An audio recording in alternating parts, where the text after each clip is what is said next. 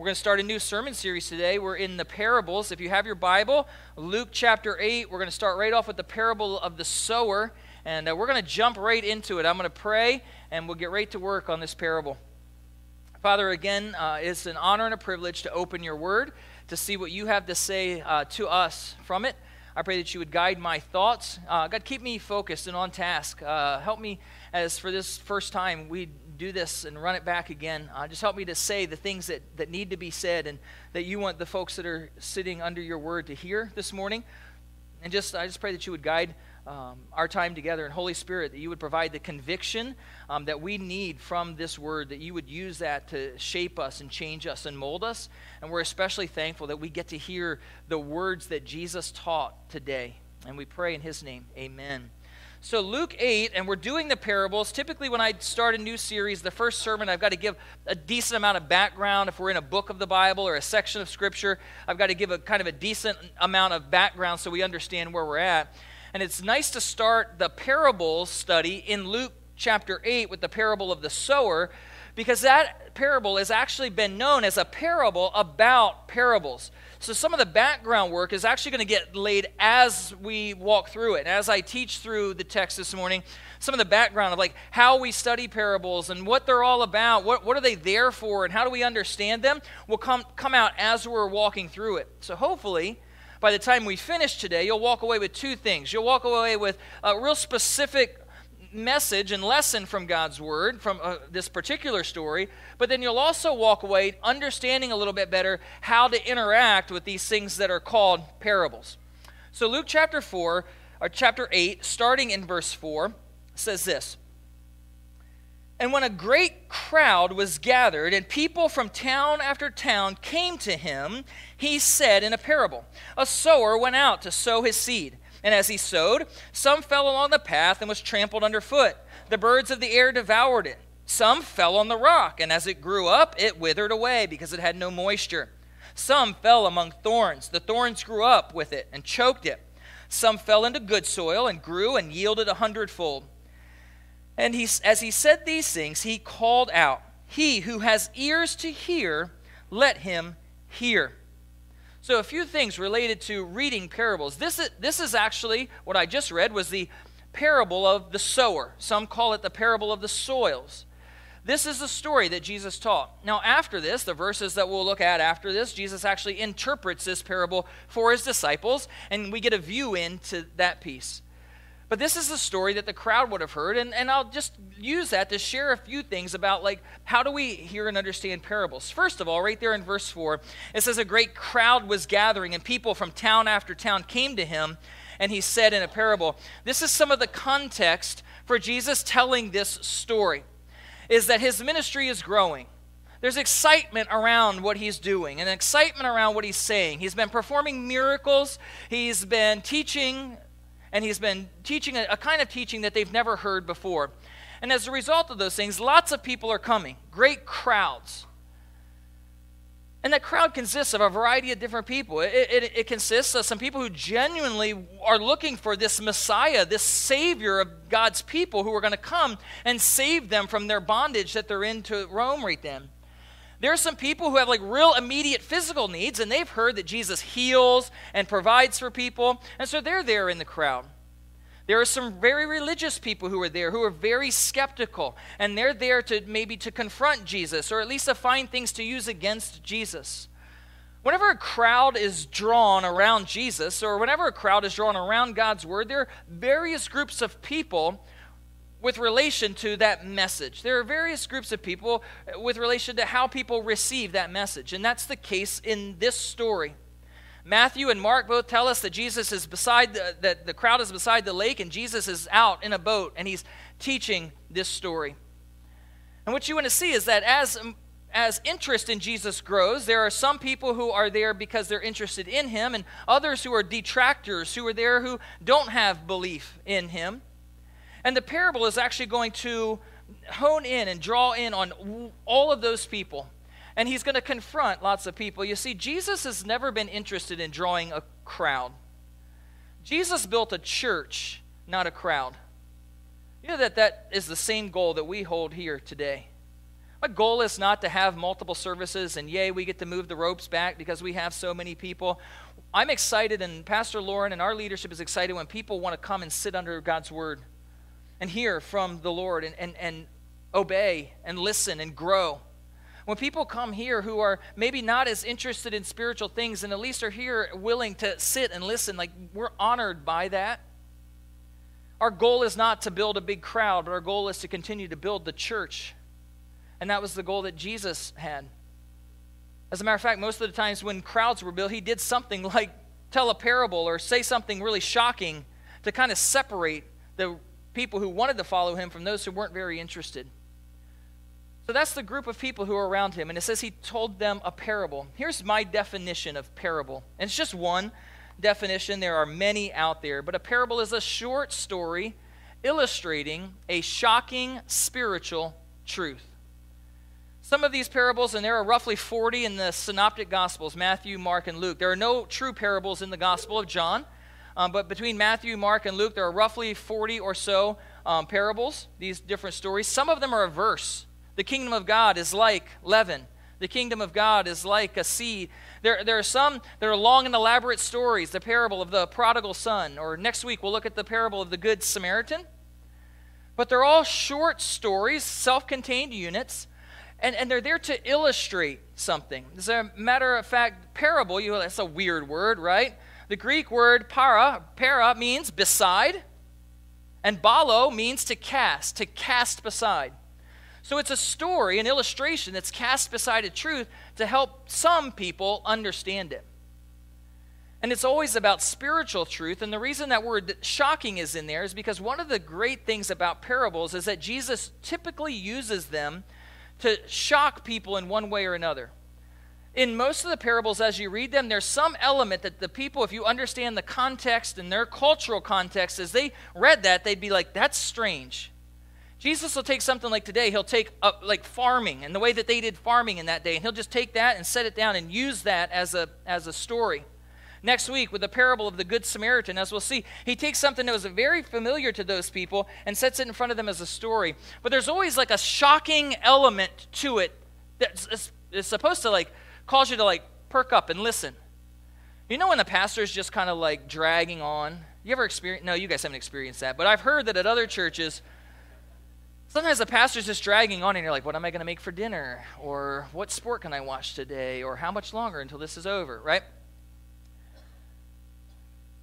When I'm talking and I'm teaching and then I start to tell a story, usually it makes us come back, doesn't it? Right? Jesus used parables to do that, and in a lot of ways he did that to help to bring something and put it on the table, and then they would be like, oh, wow, that's interesting. I'd never thought about it that way before.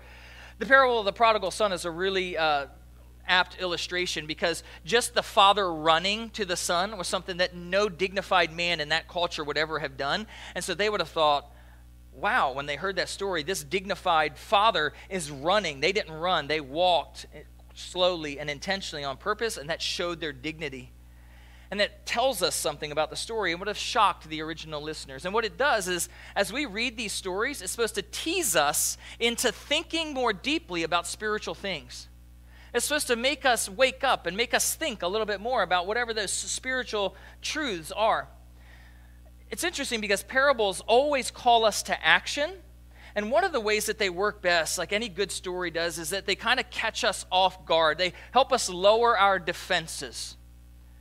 Maybe you get defensive when people call you out on things. I don't want to ask for a raise of hands, do I? Sometimes if my wife or somebody else is like, hey, you're being a jerk. She does that. We need it, right? But if somebody comes in and says, hey, you're being, there's a problem here.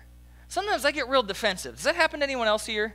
No? Okay, good. There we go. Andrew is going to be honest with me, right? One of the things that parables do is that parables are able to like push truth into our hearts in a way that just direct speech communication doesn't do quite so well. Sometimes when somebody just comes at you real direct, you put up a wall, you build your defenses, and you start to shut down, right? But sometimes a story helps us the truth to kind of come in. There's a great example of this from a parable, and it's not in the New Testament. It's in the Old Testament. You know which one I'm referring to? King David commits a heinous sin. He sins and he commits both adultery and murder. Those are pretty big deals, right? And then the prophet Nathan comes to him. And what Nathan could have done is called David in and sat him down and said, you're a sinner, you're evil, you're bad, you're terrible, you're a murderer, you're an adulterer, and you need to repent, and on and on and on. And David could have put up his defenses and said, no, forget it, whatever. But what did Nathan do? He brought him in and he sat him down and he did what? He told him a parable. And at the end of Nathan telling that parable, the prophet telling that parable to King David, what does King David, what does he say with the punchline? You are that man. David gets all upset about this story and this guy who's acting unjustly and bad and all these things. And he says, you know what? You're that man. And the story allowed him to push a spiritual truth down into David's life that just calling him out wouldn't have. That's one of the reasons that Jesus tells parables, is so that we can take spiritual truth and get them into our hearts in a way that maybe we would be closed off to. So we're always looking for what those spiritual truths are from the text. Now, a couple of other things that are important, like specifically related to reading parables. The first one is this, that parables typically have one main point, okay? So we don't have to look for, like, what are the 18 different points, and, like, each of these little pieces in this parable has a different point. Usually one main point, and maybe some other, like, branches off of that teach us some, like, subordinate kind of lessons. But typically it's one main point. And that main point will always relate to the kingdom of God. It'll relate to, like, gospel type of things. You might read a parable and learn about finances. You might read a parable and learn some application about marriage or family or some other aspect of life. But what Jesus is doing is teaching them about the reign and the rule of God. What does it look like when God rules and when God reigns and when God is Lord of our lives and our hearts? What does it look like when we've been changed and transformed by the gospel? And if we don't understand that about all of these stories, they could kind of mean anything, right? The parable of the Good Samaritan, I won't give it all away for next week, but if you go onto any kind of social justice website that's not related to Christianity, Jesus, or the gospel at all, everybody talks about the Good Samaritan, right? It's just kind of a good social justice kind of story. It's not about social justice. I'll tell you what it's about next week. But we could take, and people do this with these stories, is they kind of take them and allegorize them, and they can kind of mean whatever they want, and I can use them to justify my cause or my agenda or my ideology. They're always about gospel-focused things. They all relate to their context. Now, this is really important. Like, it's a basic rule of Bible study. When I read a text, I always read it in its context, right? Jesus didn't just, like, show up and just start spouting stories. Usually the Pharisees are doing something. That's what's happening here. If you look over a page in Luke, the Pharisees are questioning him, or crowds of people, or things are happening. And there's some situation or some reason there in the text, and the parables are like the answer to that reason. We always want to interpret them in their particular context. The other thing is that we don't overinterpret each piece, okay? So we don't take the parable of the sower and say, now, like, he was a sower and he had a bag of seeds and he was casting them and some fell on the path. So he must be a bad sower, or maybe, like, we don't say, like, the seed is probably, like, you know, if you seed money into a good investment, then the seed maybe will return good. No. But people have done that throughout the course of church history. As a matter of fact, the great church father Augustine has one of the most infamous examples of the parable of the prodigal son, where he allegorizes the entire thing and makes each piece of that parable mean something that it really doesn't mean. So we don't want to, like, overinterpret. Do you ever tell your kids, don't overthink it? Right? Do you ever tell your spouse, hey, don't overthink it? Part of that is related to the parables. Like, we don't have to just overthink every single piece of it. And we don't have to answer questions that the parable isn't asking. Did you know that this parable isn't about whether or not the sower was a good sower? It wasn't about whether he wasted seed or didn't waste seed. Some people have spent lots of time thinking about that. But we look for the main idea. So in Luke chapter 8, verses 4 through 8 that I just read you, what are the big pieces? There's a sower. That's important. There's seed. That's important as well. Even more important, there's four kinds of soil. And those are the emphasis of the story, and then the receptivity or the harvest that comes from each of those kinds of soils. as I'm studying it, those are the four things that jump out and the four things that we need to investigate further and understand what they're all about as we're reading it. One of the things that I did, and I'll put it on the screen for you real quick, is that we put together just a little resource list, because there's lots of things that you may want to know and understand as you look to read and understand parables. And one of the things that you'll find on the website is I got a couple of articles that are on there. There are a couple of short videos that are helpful, and then there are also a couple of sermons that are really good on helping you understand the parables. So you can find that on the website. It just says further study on parables right on the homepage. You can get that there, and it'll help you out. I want you to look then at verses 9 and 10. The fourth grade, he tells the parable, tells the story, and then verse 9 and 10, it says this: "And when his disciples asked him what this parable meant," so this is later, and it's just Jesus and his disciples, "he said to them, 'To you it has been given to know the secrets of the kingdom of God, but for others they are in parables, so that seeing they may not see, and hearing they may not understand.'" You think, that sounds kind of strange. It's actually Jesus is quoting from Isaiah chapter 6, verse 9. And if you take your Bibles, go to Matthew 13. Just go to Matthew 13 real quick. Turn over there for me. Let me hear the pages turning. It makes me feel cool. I should have done that in the first service, try to figure out who has more actual Bibles. That should be the real competition. There might be more of you, but they're more spiritual. Matthew 13, the same story. Jesus tells the same story. Let me say that again. The same story that Jesus tells is recorded in Matthew 13, Mark 4, and Luke 8. And Matthew expounds on this piece a little bit, this quotation by Isaiah, and he says, Matthew 13:10, "Then the disciples came and said to him, 'Why do you speak to them in parables?' And he answered them, 'To you it has been given to know the secrets of the kingdom of heaven, but to them it has not been given. For to the one who has, more will be given. He will have an abundance. The one who has not, even what he has will be taken away. This is why I speak to them in parables, because seeing they do not see, and hearing they do not hear, nor do they understand. Indeed, in their case, the prophecy of Isaiah is fulfilled that says, 'You will indeed hear but never understand. You will indeed see but never perceive.'" Verse 15, "Why? Why don't they hear? Why don't they perceive? For this people's heart has grown dull. With their ears they can barely hear. Their eyes they have closed, lest they should see with their eyes and hear with their ears and understand with their heart and turn, and I would heal them." Here's what he's saying. God's people were hard-hearted and unwilling to hear. In Isaiah's day, God's people were hard-hearted and unwilling to hear. 700 years later, in the time of Jesus, God's people were hard-hearted and unwilling to hear. This parable, as well as the reason that Jesus spoke in parables, separates those who are willing to hear versus those who are unwilling and undesirous of hearing. Parables, in general, the stories that Jesus told, did two things. They hid the truth from those who were already determined to reject Jesus. They hid the truth from those who were already determined to reject Jesus. And they illuminated spiritual truth with those who were willing to hear. That's why in Luke chapter 8, the end of verse 8, he says, "He who has ears to hear, let him hear." Because the parables hide truth from those who are unwilling to hear, but they illuminate truth for those who have the willingness to hear. And so then the question for all of us is, am I willing to hear or not? That's what the parable of the sower is then going to be interpreted as.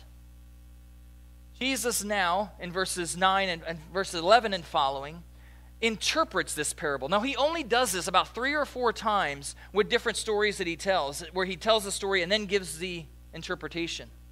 If you were part of that great crowd that was out there that listened to Jesus, you only got the story. That stopped. You got a farming story, right? Then Jesus tells his disciples what it meant. And here's what he says. Verse 11. "Now the parable is this. The seed is the word of God." Now, let's stop there for a minute, because there's something that's missing. He skipped something. Jesus put something in the story, and he didn't address it in the interpretation. Now, I get in trouble when I do that all the time. If I read a verse up here and it's a controversial verse and then I skip over it, one of you is coming to me after the service. You didn't talk about that point, right? You didn't tell me about that verse. Does that mean you can lose your salvation or not? And that's usually because I just punted, right? I was just like, But I get in trouble. Jesus didn't get in trouble. He skipped something. What did he skip? What did he skip? Come on, Dennis said it. He skipped the sower, the farmer, the dude that's out there that's working hard, that's sweating. He made it into the story, and he doesn't get addressed in the interpretation. Why not? Here's what I think. Jesus doesn't put him in the story because he's of no consequence. This is one of the shocking pieces to this parable. Some people say that the sower is Jesus, and this is specifically about Jesus. Most people, myself included, believe that the sower is just talking about people who proclaim God's word. When I stand here and preach, I'm a sower. When Lauren is over there teaching, he's sowing.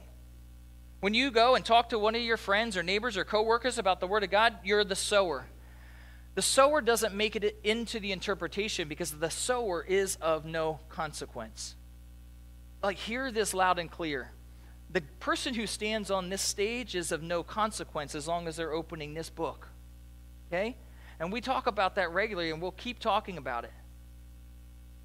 That this isn't about a person or a personality or a methodology. This is about God's word. The sower doesn't make it into the story because as long as the seed that's being sown is the word of God, that's what's important. Somebody stands on this stage and they don't have a Bible, and I know Lauren has it on his computer. I tell him, you got to hold a real one so that they know you're actually going from the Bible, right? He's using God's word. I'm using God's word. Somebody comes up here and they've got no Bible. It might sound great. It might even sound better than what we sound. Don't listen, right?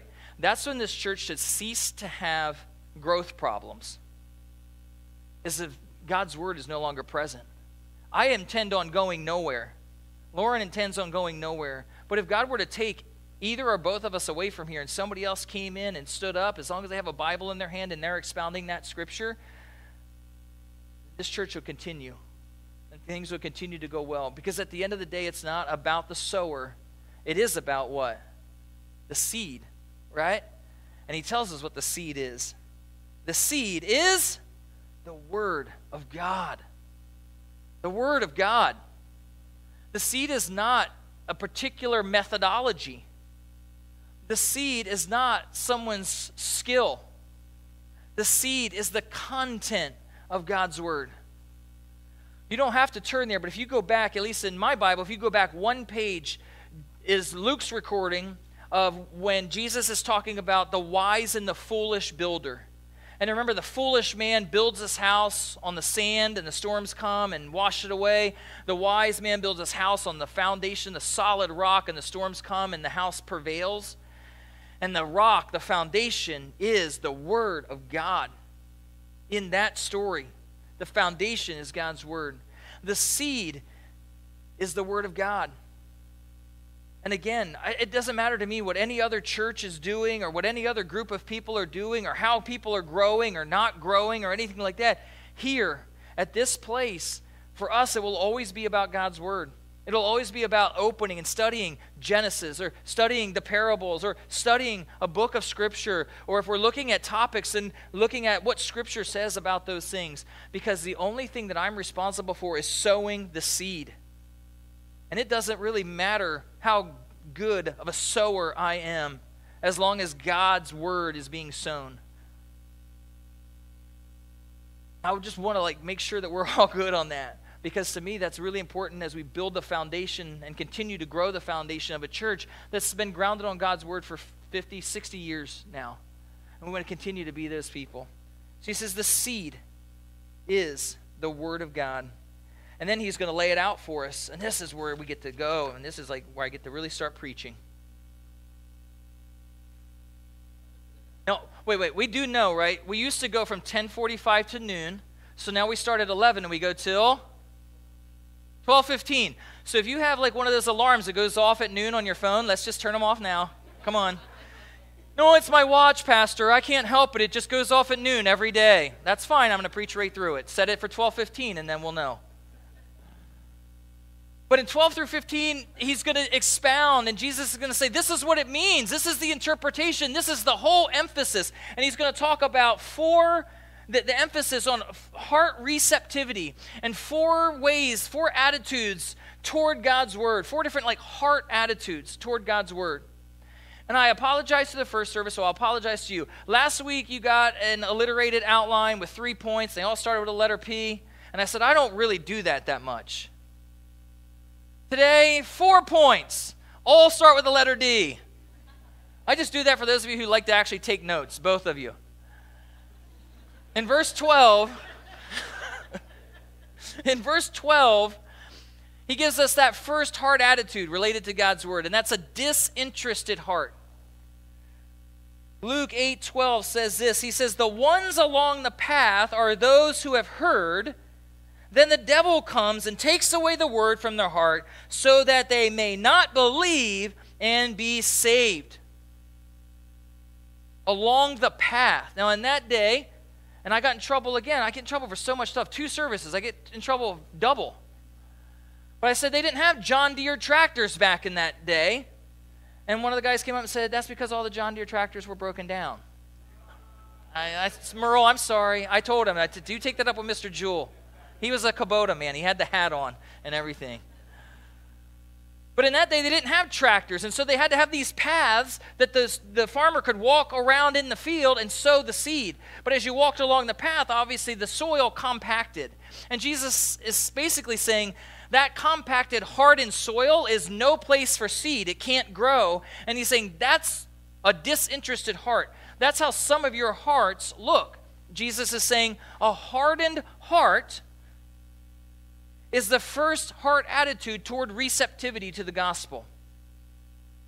And he says what happens is that the heart is hardened, and then the word of God is sown, and it just scatters across that hardened heart, and it can't go anywhere, and it can't grow because the heart is hardened. And so then the birds come in and take it, and he likens the birds to Satan. The devil comes in and is able to take the seed away. And some people would argue, well, that's not fair. The birds come in and take the seed before it ever has a chance to grow. That seed can lay on that path for eternity, and it's never going to grow, right? Mr. Jewell has an amazing garden, hobby farm thing. It's beautiful. If he throws a seed on a concrete driveway, is it ever going to grow? Well, it might get in a crack, and it might... No. 1 point to the parables, right? That heart is packed down. That hardened heart, the soil of that heart is packed down. Hearts don't get hardened on accident. You realize that? There's always a reason for a hardened heart. Sometimes that reason is hurt. Maybe it's church hurt.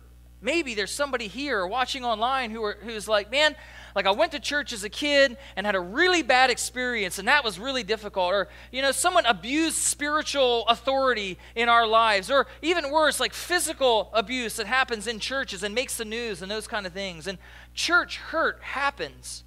And that can cause hardened hearts. Disillusionment can happen. You watch family, or you watch church leaders, you watch people that you respect do things that are not respectable, and that can cause a hardened heart. Doubt, not just having doubts and asking questions, but allowing doubt to continue to harden your heart. Doubt hardens hearts. If we have questions and we don't ask those questions, that doubt can continue to harden our hearts. There are lots of ways and lots of reasons that our hearts get hardened. There's pride. There's a love of sin. Right? Sin starts in the mind, and it's just a sinful thought, and my heart's receptive to the Lord, and then it's another sinful thought, and then it's a thought pattern, and then that thought pattern ends up turning into secret sin that nobody knows about but me, and nobody's being affected except for it's just continuing to harden my heart. And then the next thing you know, the person is walking away from the Lord because through that process, their heart was hardened. The path doesn't get hardened by being walked on one time. The path is hardened by continually being walked over, walked over, walked over, walked over. And I would ask you to think about that. Maybe you're here today, and either it's you or someone you know who has a disinterested heart. At the end of the day, it's not It's not just blame it on Satan because he came and took it away, or it's not blame it on God because God let Satan come and take the word of God away. But we harden our own hearts. And what a hardened heart needs, what a disinterested heart needs, is to be awakened by the Holy Spirit of God. Like before I can do anything for someone else's heart, or you can do anything for your own heart, the Spirit of God has to awaken that heart. So if you know someone who has a disinterested heart, the best thing you can do is continue to pray for them. You don't have to keep hounding them and pounding on them. You got to pray and continue to pray and ask God to soften their heart.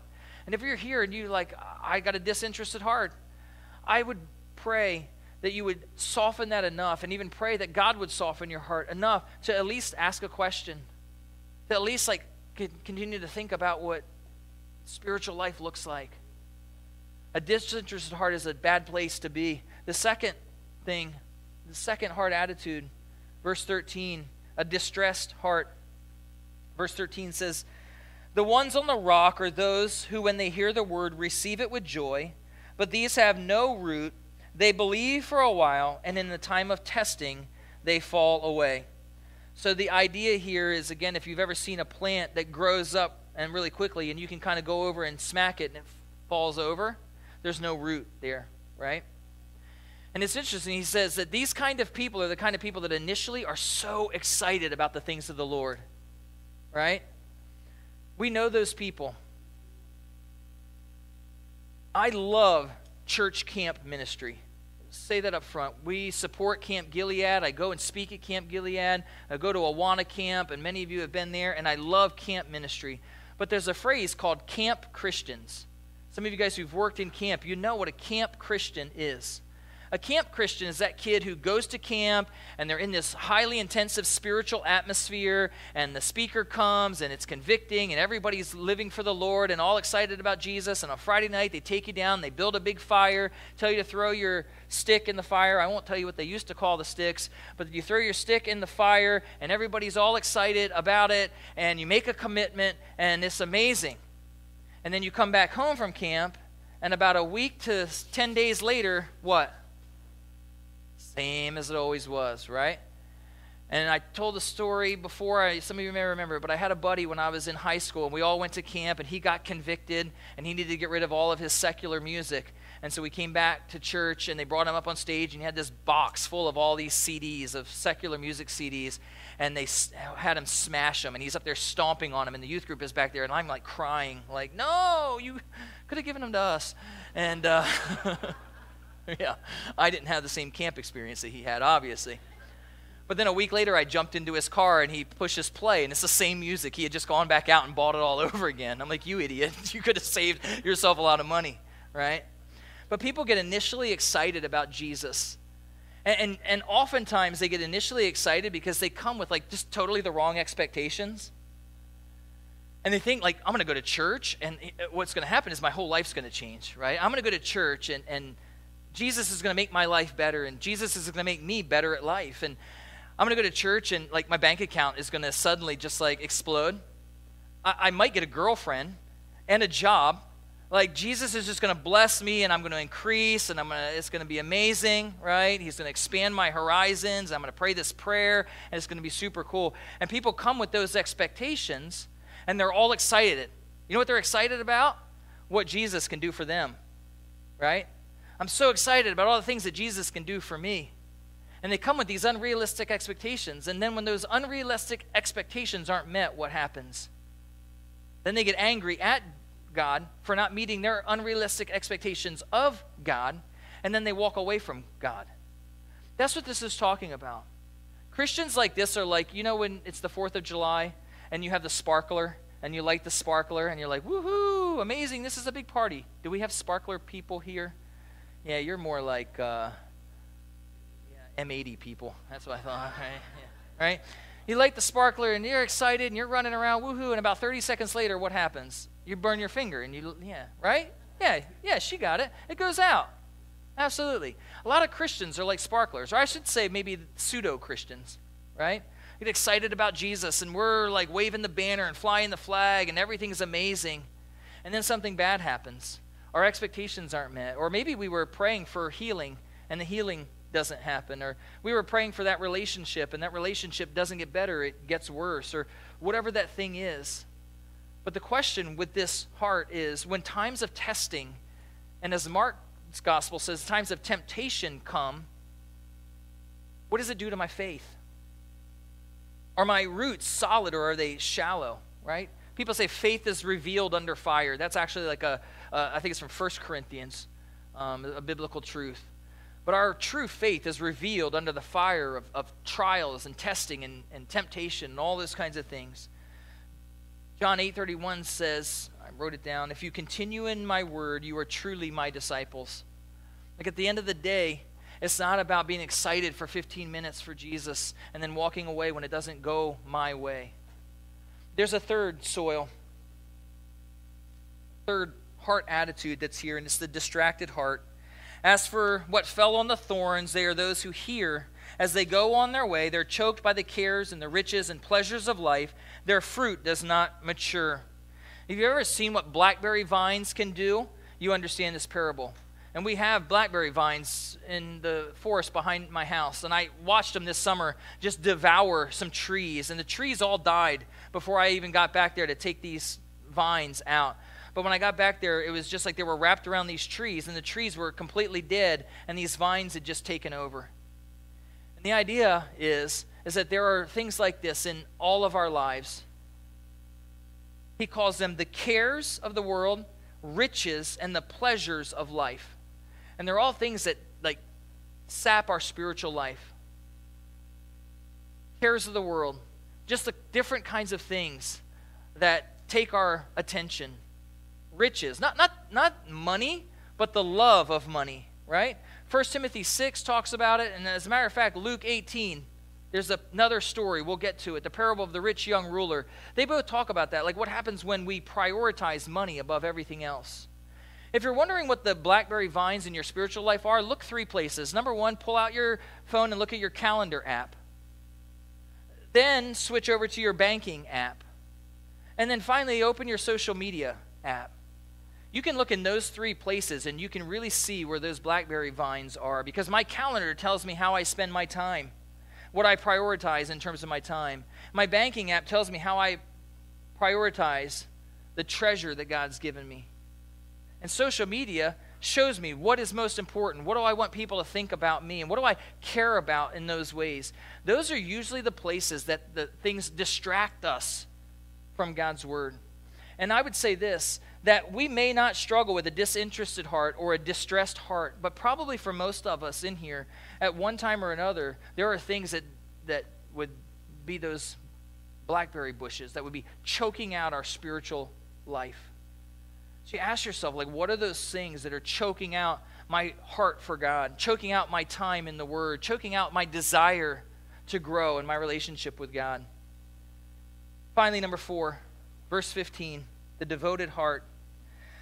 As for that in the good soil, they are those who hear, and on hearing the Word, they hold it fast in an honest and good heart, and they bear fruit with patience. We all know that gardening takes a plan, and it takes practice, and it takes patience. And it's almost gardening season, isn't it? And you're going to have to get out there with a plan. And if you've never done it before, guess what? Could be a problem, right? And you're not just going to plant the plants and then walk away and 15 minutes later go back and make a salad. It's not going to work, right? It's going to take some patience.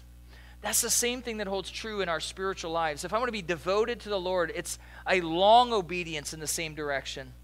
It's having a game plan for how am I going to do that. Having a game plan and then practicing over and over and over again. And it's having patience. And that's why he ends it with that.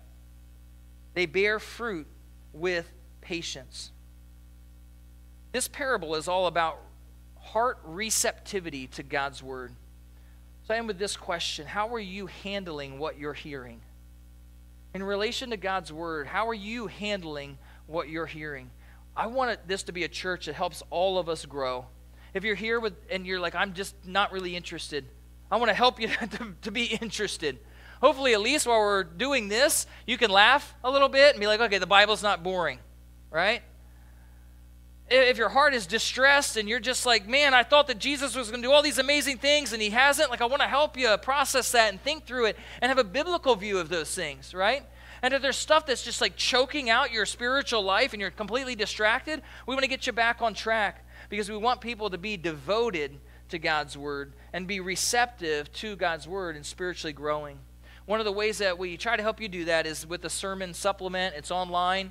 In addition to those further resources right there on the homepage each week, that gives you some ways to think about the application of the particular sermon for that week. Download that, talk about it by yourself, or think about it by yourself. If you talk about it by yourself, it could be weird. Think about it by yourself, talk about it with a group of friends, and continue to grow.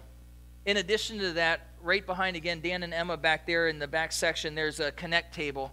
If we can help you in any way, there's a connect card there. It's on the seat in front of you. Fill that out.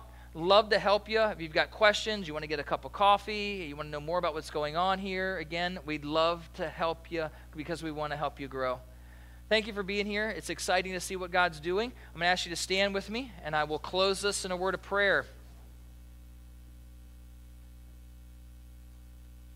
God, again, we're thankful that we don't have to generate excitement of our own volition, that we don't have to make up ideas, that we don't have to try to figure this out on our own, that you have given us your word as the blueprint, as the roadmap, as the way of understanding the story of who you are and what you've done. And we thank you for these stories that Jesus taught to help drive home these spiritual truths. God, even this morning, that you would help us to evaluate how we're handling the things that we're hearing, our heart level receptivity to your word, and help us to continue to grow in our relationship with you even as we continue to open the word each week. Thank you for those who showed up for the first service and those who are here now, the fellowship that will ensue as we're done. And God, I pray that you would continue to help us to grow and be encouraged. In Jesus' name, amen.